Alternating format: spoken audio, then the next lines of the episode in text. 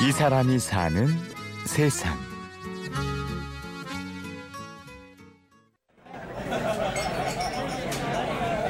서울 압구정동의 로데오 거리.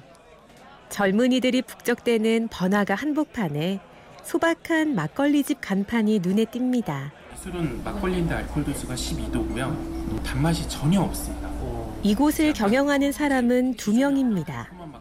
이승훈, 유이진. 이제 결혼한 지 두 달이 채 안 된 신혼 부부입니다. 특이하다고 하죠. 제 대학 때 그 은사님 교수님이 계시는데 너는 옛날에도 그렇게 워크숍을 가면 술을 좋아하더니 결국에는 할아버지 때부터 저희도 나름 교육, 교육자 집안이다 보니까 회사를 그만뒀을 때 또 큰 실망을 하셨었고 어, 한 몇, 자꾸 지방에 양조장 다닌다고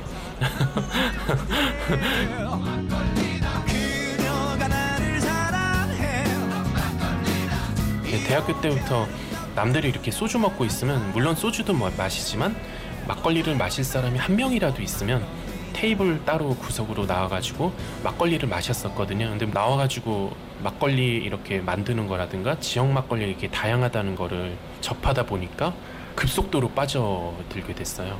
취미가 직업이 된 케이스죠. 전통주 사업을 하기 전부터 우리 술을 워낙 좋아했던 이승훈 씨. 그는 원래 대기업에 다니던 평범한 직장인이었습니다. 대학 졸업을 하고 식자재 유통회사로 들어갔었어요. 축산물이랑 수산물 쪽 구매 쪽 담당을 하면서 그 팔도로 다니는 게 직업이었죠. 거기 맛집 다니고 그때 좀 다양한 술도 접하고 지방에서 그렇게 먹고 자고 하는 걸 굉장히 힘들어하는 직원들도 많았었어요. 이제 집에서 자야 되는 뭐 스타일이거나 하루에도 뭐 운전을 뭐 몇백 킬로씩도 해야 되고 저는 그게 너무 좋은 거예요. 그러니까 제 돈 내고라도 하고 싶은 일인데 이게 돈을 벌면서 할 수 있으니까. 직장에서는 식자재 관련된 일을 하게 되었고 일을 하다 보니 전국을 돌아다니며 음식과 술을 맛보게 되었고 승훈 씨의 관심은 자연스럽게 우리 술로 이어졌습니다.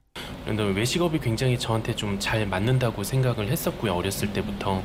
그래서 음식 관련된 어떤 그런 교육도 다니고 그러던 와중에 전통주를 가르치는 빚기도 하고 마시기도 하고 다양하게 가르치는 거길 들어가서 본격적으로 빠져들기 시작을 한 거죠. 그래서 돌아다니는 걸 좋아했으니까 여행 겸 아이템을 뭐 찾는 겸겸 해가지고 양조장을 다니기 시작을 했죠. 회사를 그만둔 이승훈 씨는 무작정 차를 몰고 전국의 양조장을 찾아 나섰습니다. 가볍게 시작한 일이었지만 어느새 그가 방문한 양조장은 300곳을 넘어섰습니다. 전남 그 해남의 그 전라도 지역은 양조장을 또 주조장이라고 주로 부르거든요. 선생님 술이 좋아서 찾아왔습니다 했더니 개다리 소반에다가 수상을 차려주신 거예요. 그 대청 마루에 제가 아예 뻗어버렸어요. 대체적으로 한 뭐 양조장 운영하시는 분들이 평균 연령이 60세는 넘어가시거든요. 근데 이분들이 젊은 시절에는 막걸리가 굉장히 호황기였어요. 그게 한 88 올림픽 정도 전후로 하면서 이제 맥주 쪽으로도 추월을 당하면서 막걸리 전통주가 더 하얀 곡선을 그리기 시작을 했거든요. 그러니까 직원이 20명이 있던 양조장이 10명이 됐다가 5명이 됐다가 지금 이제 2명 내지 1명밖에 안 남는 그래서 사명감이 어느 순간에 생겨버리더라고요. 인터넷으로 다양한 막걸리와 전통주를 소개하면서 이승훈 씨의 이름은 차츰 애호가들 사이에 알려지기 시작합니다. 인생 공부를 해보자며 무작정 회사를 그만둔 지 어느새 6년. 이제 나만의 사업을 시작해보자고 마음먹은 그의 앞에 선물 같은 사람이 나타납니다.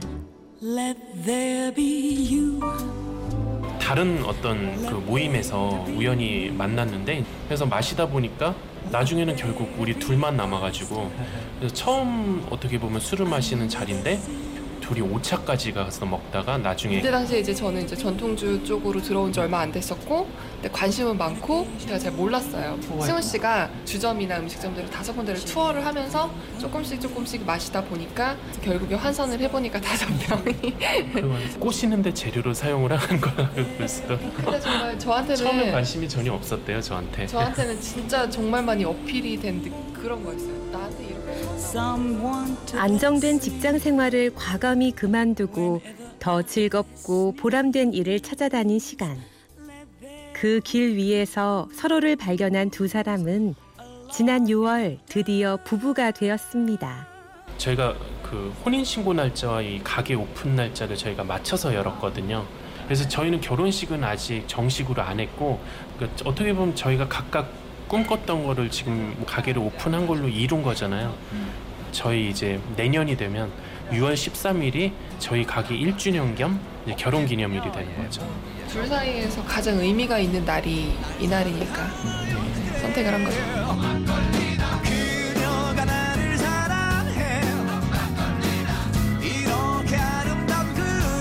이승훈, 유희진 부부의 이야기는 내일 계속 이어집니다. 지금까지 취재 구성 한재희, 내레이션 임현주였습니다.